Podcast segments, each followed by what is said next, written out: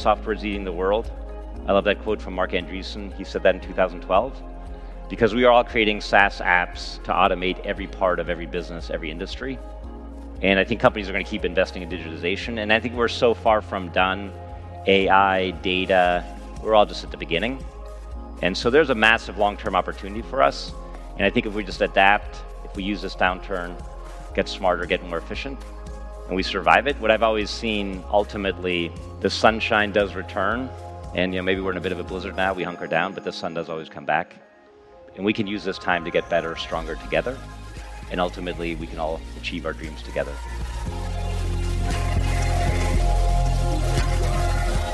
Hey everyone, welcome back to the SaaS Revolution show brought to you by SaaStock, the conference that helps SaaS companies get traction, growth, and scale.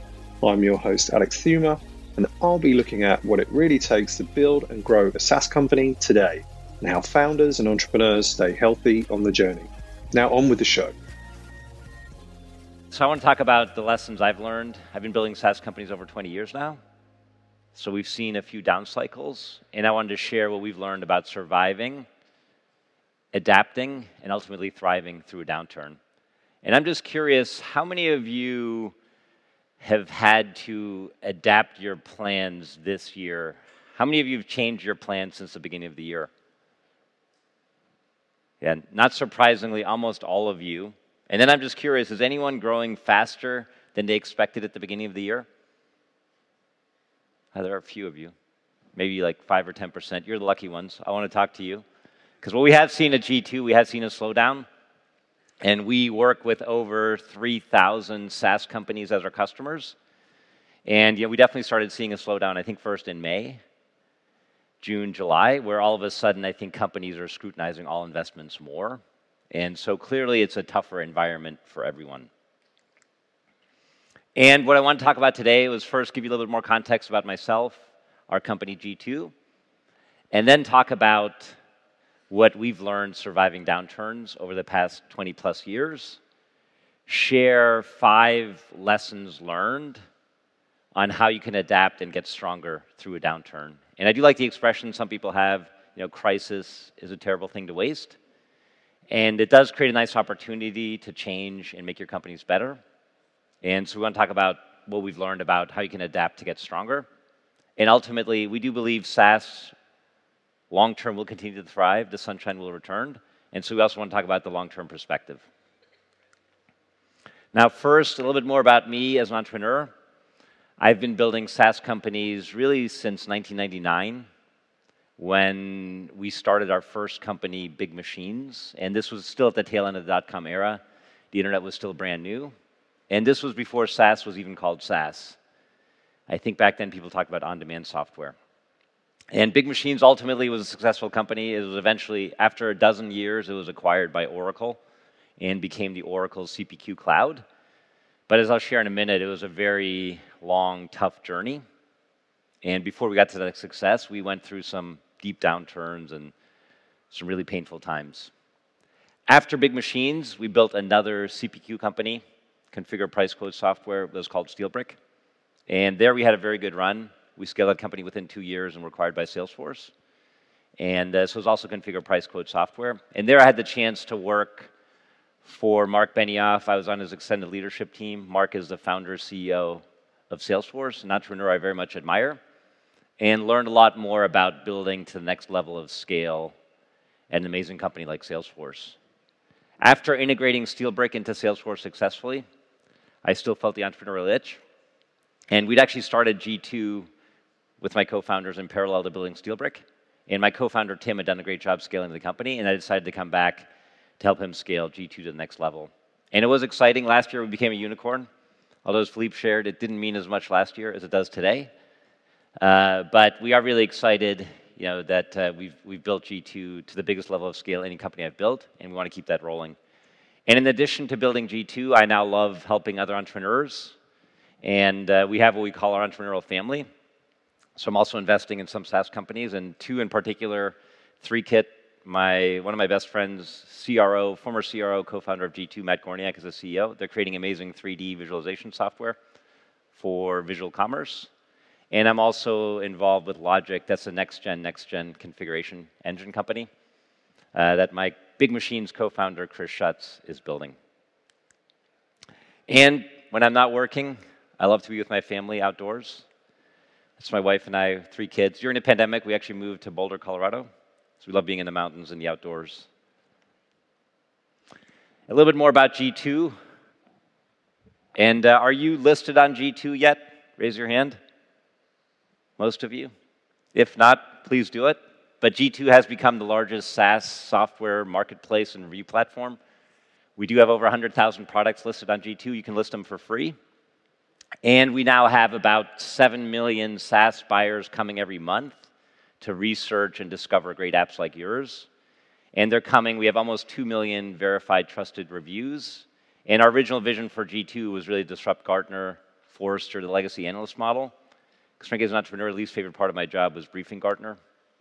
And we wanted to give all the power to the customers. And uh, that's what we're building at G2. So, and we do have a booth, so please come check it out because we do believe we can help validate your success. And as Philippe showed, there's a strong correlation between the companies doing well on G2 and the next generation of successful unicorns. But that's enough about me and about G2. And what I really want to talk about was surviving downturns. And I think for me as an entrepreneur, it's also always very emotional. You know, we know all the numbers, we know all the facts. But I think what I've learned as an entrepreneur, I think what's even more important than you know, being smart and having the right strategy is having emotional fortitude. And I think that's really hard as an entrepreneur when you do face downturns because I think we're all so attached to our companies and our identity is so attached to them that when the company's struggling and when it feels like it's failing, it can be very hard and overwhelming personally. And I really experienced this building my first company, Big Machines. And we did start out at the very tail end of the dot com era. I think we officially incorporated the company on January 1, 2000. And I think the idea was it's going to be the company for the next millennium. And I think I was 27 at the time, maybe too fueled with adrenaline. But we kind of thought it was going to be easy. You know, I'd been part of another startup that went public within two years, dot com boom, and I'm like, wow, this looks pretty easy. And the first year was exciting. We were able to raise $20 million. We had a young, smart team. And at that time, venture capitalists also thought it was smart to fund young, clueless entrepreneurs, which is what we were. Um, and so, you know, at the beginning, it was really exciting. We scaled up to 65 people, had this grand vision. Um, but then things changed quickly. And I remember by 2001, the dot com boom went to the dot bomb bust. And I remember even Amazon was considered a massive credit risk. People were all saying Amazon's going to go bankrupt. And at Big Machines, in hindsight, we were also ahead of the market, but we were creating ultimately was SaaS CPQ software, and we were targeting manufacturers, big manufacturers. My father had been in the pump business, selling big pumps, and we wanted to help him and other manufacturers sell big machines online. And in 2000, a lot of people were interested. We signed up about 10 customers. They're like, yeah, we need to figure out this internet thing. We don't know what it means, but you can help us. But then by 2001, I remember the business plan I had, we were going to sign up 20 customers, then 40, then 80 the next three years. But then 2001, we only signed up two, so missed our sales plan by 90%. And it stayed that way for 2002, 2003. It was just a really tough environment because all these large manufacturers, you know, they'd, they'd be polite, they'd take the meeting, but then they'd be like, well, you're a dot bomb. Like, when are you going bankrupt? And by the way, the internet was a fad. We're actually really happy sending out our paper catalogs and CD-ROMs, and thank you for your time, but no way in hell I'm buying your software. And so that really made it very painful for us. And by 2003, we burned through 19 of our 20 million. So we're down to our last million dollars. And I remember my co founder, Chris, and I, he was my best friend from MIT, but we kind of sat down. We had what I called our come to Jesus meeting. We're like, hey, do we just give the last million dollars back? And, you know, hopefully we can go get jobs as engineers and consultants again? You know, or do we try to persevere? And we did decide to do the latter. I think one, we just didn't want to quit on each other. And, uh, but secondly, we did have about a dozen early customers, and we did see these manufacturers having success with online quoting in the cloud. And we thought if we persevere, eventually the market will come around. And uh, so we did have to take some really painful steps. We scaled the company down from 65 to 20 people, and we just came up with a plan where like, hey, we have to be able to get cash flow positive within a year. Because also, no investor would give a company that had missed its sales plan by 90% three years in a row any money. Our metrics were terrible, but we just said, hey, we're going to grind it out. And I also then became the head of sales, and we just said, hey, let's do enough deals so we're profitable within a year. And uh, luckily, we were able to make that happen. And the other smart thing we did at that time, we started partnering with Salesforce as well as with Siebel CRM on Demand, which became Oracle CRM on Demand. And what we saw in those days, cloud was still very early. At that time, Salesforce were only serving small businesses. But then a few years later, the cloud started to happen, and thank you, Marc Benioff. But CRM all of a sudden started being adopted by large companies, and all of a sudden those large companies needed a CPQ app like ours, which Salesforce didn't have, Siebel didn't have, and uh, so we became the number one partner, and then had a great run. Ultimately, sold the company and turned into a great outcome. But I've seen a few cycles now in my career, and I first started working, I think, way back in 1994. And I remember I was graduating from MIT, but even then it was hard to get a job, even as an MIT engineer. And so that was kind of finishing in a downturn. And then obviously the 90s were pretty good until this dot com bust. And as I mentioned, that almost killed our company. To me, that was the hardest down cycle. And I also remember the Silicon Valley was empty. And been out there like 101, there was never any traffic. Everyone was leaving the Bay Area. It was kind of dead. And then the next big downturn was 08, 09. And luckily, we adapted so well after the dot com bust that we went into that cash flow positive. And 08, 09, we were able to keep growing. Salesforce was able to keep growing. So it was actually kind of a magical time because all of a sudden we were able to hire people much more easily. Our costs went down and our revenue kept growing. And then we all saw, I think, the COVID downturn, and it was so short, maybe it's hard to remember, but I do remember in March 2020, April 2020, we, like most people, were panicking, right? We all thought COVID might also be obviously horrible for the health of the world, but also horrible for the economy. And I do remember we let some people go at G2, and we were very scared. But then, luckily, in the digital economy and SaaS, I think for most of us, with one quarter, things bounced back to happy. But then this year, we're now in the next down cycle. And the question always when you're entering is how long and deep will it be? Obviously, I don't know the answer to that. Otherwise, I'd run a hedge fund. But I do think, I think what we're expecting now at G2, based on discussions with our board, our customers, we think it's going to be at least six quarters. So we're kind of planning for tough environments, certainly the rest of this year, all of next year. And then hopefully by 2024, it starts to get better again. But I do think it's safer to assume that than you know, to think it's going to come back faster. The good news, though, there are still millions of software buyers shopping, and this is on G2 and some of our competitor sites. We actually had almost record traffic in September, saying people are still looking for SaaS solutions. And we did our buyer survey. We survey over 100, over 1,000 SaaS buyers, and we do this once a year. And uh, the good news is, you know, 46% of companies are still planning to increase spend uh, 43 staying flat, and only 11% decreasing spend. So I think companies are still investing in SaaS, they're still investing in digital transformation, but not as rapidly as they would have at the beginning of the year. We also have a solution called G2 Track, where we track SaaS spend. this is mainly for mid-market companies in the US. And uh, so we can actually see what they're spending. This ties into their general ledger financial system. And uh, so we did see a slowdown at the beginning of this year. Not dramatic, but companies are, are cutting their SaaS spend but when you look back year over year, you know, it's still up 15%. And uh, so it's a tougher environment, but I'd say it's not catastrophic. And when we look at the number of apps, people are still actually buying more apps because there's so many innovative apps, but they're spending less per app. And I think a lot of you might be seeing that user reductions or even some pricing pressure. And back to the emotion, I do think as an entrepreneur, we love talking about our peak culture. I love real mountain peaks, but I think it can feel like all of a sudden you're climbing to the peak. It's a beautiful sunny day. That was last year. Now all of a sudden a storm cloud has come in. So, how do you adapt when you get into this kind of a crisis? And I wanted to share five lessons learned leading companies through these downturns. And I think number one, that's a picture of my daughter, Maddie. And I think she really teaches me to be authentic. So if I'm ever not, she calls me out on it. But I do think it's a tough time, and I think facing that fear together with your team, you know, not trying to hide it. But I think all our teams are aware, everyone sees the news. And I think that's what we did, G2, sit down as a leadership team, face the reality, and then quickly change your plans, adapt your plans, and communicate to your teams. Because I think if you don't communicate, and you don't do it quickly, people are just going to wonder, and I think there'll be more anxiety in your teams. Secondly, don't panic, and uh, keep taking one step at a time towards your peak and this is actually uh, this summer. I climbed Byers Peak. It was a beautiful hike. It's about a 13,000 foot, 4,000 meter Mountain in Colorado. And I remember we set out, it was a beautiful sunny day. And at the beginning, we were hiking through the forest, it was beautiful. And then we got up, up above the tree line, above 12,000 feet. And then about the last five, 600 feet, all of a sudden, it gets kind of steep and rocky. And you have to kind of start bouldering. And I remember my wife got really scared. She's like, oh, we're close enough. Why don't we just turn back? And my daughter Maddie said, no, mom, let's just keep going up one step at a time.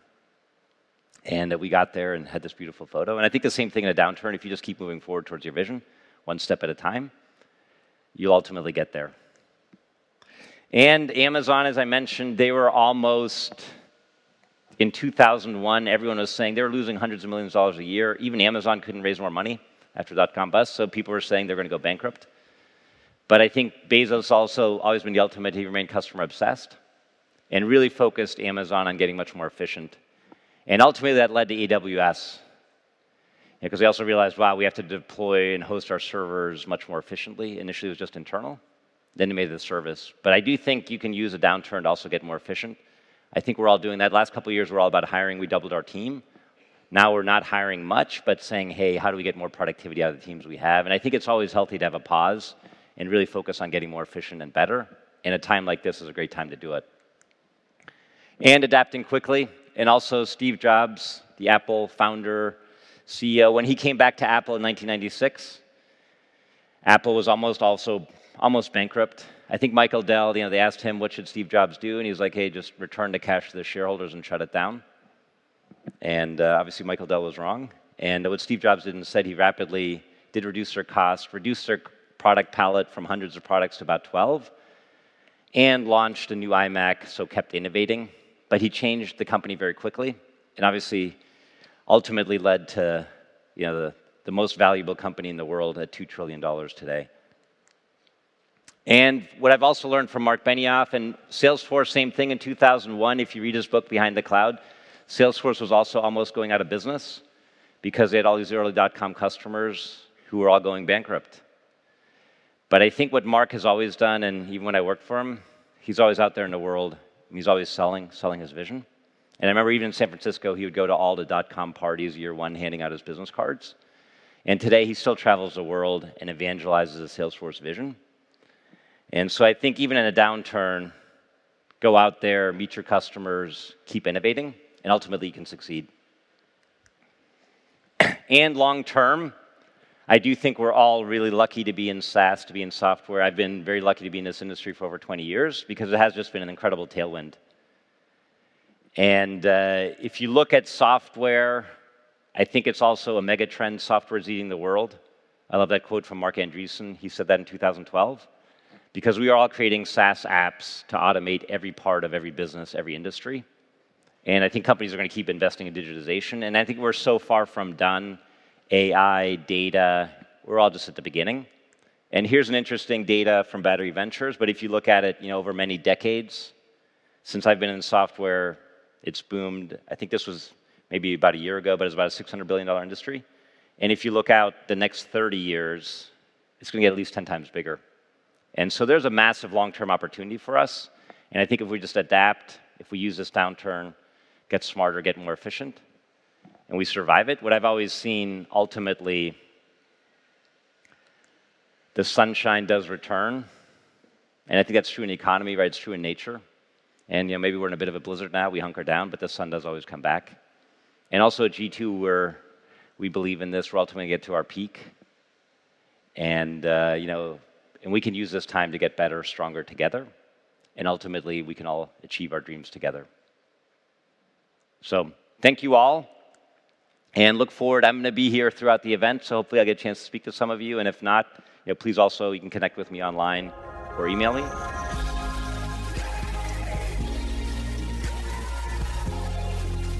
Thanks for tuning in to this week's episode of the SaaS Revolution Show. I hope you enjoyed it. And if you learned something from it, check out saastock.com forward slash events to find all the upcoming SaaStock conferences around the world. Want exclusive SaaS content and actionable insights to grow your SaaS? Join our community of over 36,000 SaaS founders at saastock.com.